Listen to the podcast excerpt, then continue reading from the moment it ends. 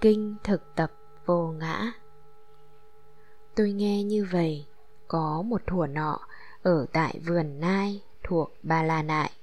Đức Phật đã dạy cho năm tỷ kheo cốt lõi thực tập vô ngã như sau. một Này các đệ tử, hãy nhận thức rằng thân thể này đây vốn là vô ngã. Nếu thân là ngã thì trên đời này không có tình trạng thân bị bệnh tật và ta có được một thân thể khỏe như sự mong đợi. Thân thể của tôi phải như thế này, hoặc thân thể này phải như thế kia. Nhưng trên thực tế chẳng được như thế. Này các đệ tử, vì thân vô ngã nên thân có bệnh, biến hoại, già nua, dẫn đến chết chóc. Những điều mong ước về thân thể này không thể thành tựu. 2. Này các đệ tử, hãy nhận thức rằng cảm giác con người vốn là vô ngã. Nếu các cảm giác đều là tự ngã thì trên đời này không có tình trạng cảm giác bị khổ và ta có được dòng cảm giác tốt như sự mong đợi. Cảm giác của tôi phải như thế này hoặc cảm giác này phải như thế kia. Nhưng trên thực tế chẳng được như thế. Này các đệ tử vì cảm giác này vốn là vô ngã nên dòng cảm giác bị khổ chi phối những điều mong ước về dòng cảm giác không thể thành tựu 3. Này các đệ tử, hãy nhận thức rằng chi giác con người vốn là vô ngã.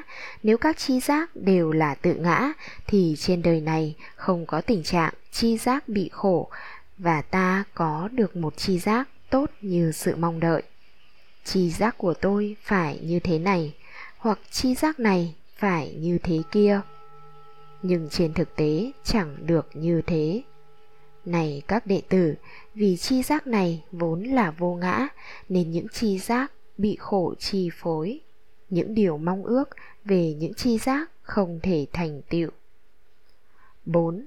Này các đệ tử, hãy nhận thức rằng tâm tư con người vốn là vô ngã nếu các tâm tư đều là tự ngã, thì trên đời này không có tình trạng tâm tư bị khổ và ta có được một tâm tư tốt như sự mong đợi.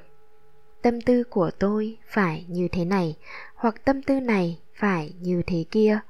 Nhưng trên thực tế chẳng được như thế này các đệ tử vì tâm tư này vốn là vô ngã nên những tâm tư bị khổ trì phối những điều mong ước về những tâm tư không thể thành tựu 5. Này các đệ tử, hãy nhận thức rằng nhận thức con người vốn là vô ngã. Nếu các nhận thức đều là tự ngã thì trên đời này không có tình trạng nhận thức bị khổ và ta có được một nhận thức tốt như sự mong đợi. Nhận thức của tôi phải như thế này hoặc nhận thức này phải như thế kia nhưng trên thực tế chẳng được như thế này các đệ tử vì nhận thức này vốn là vô ngã nên những nhận thức bị khổ trì phối những điều mong ước về những nhận thức khó được thành tựu 6. Này các đệ tử, hãy cho biết rằng thân thể, cảm giác, chi giác, tâm tư và các nhận thức vốn là thường còn hay là vô thường? Bạch Đức Thế Tôn, năm tổ hợp này đều là vô thường. Này các đệ tử, hãy cho biết rằng cái gì vô thường là khổ hay vui. Bạch Đức Thế Tôn, những gì vô thường dĩ nhiên là khổ. Này các đệ tử, thân thể vô thường mang đến khổ đau, chịu sự biến hoại như một quy luật. Để vượt qua khổ do thân vô thường, hãy thực tập rằng tất cả thứ này không phải là tôi, không phải của tôi cũng không phải là tự ngã của tôi 7. Này các đệ tử, tương tự như thế, cảm giác vô thường, trì giác vô thường, tâm tư vô thường, nhận thức vô thường, mang đến khổ đau, chịu sự biến hoại như một quy luật.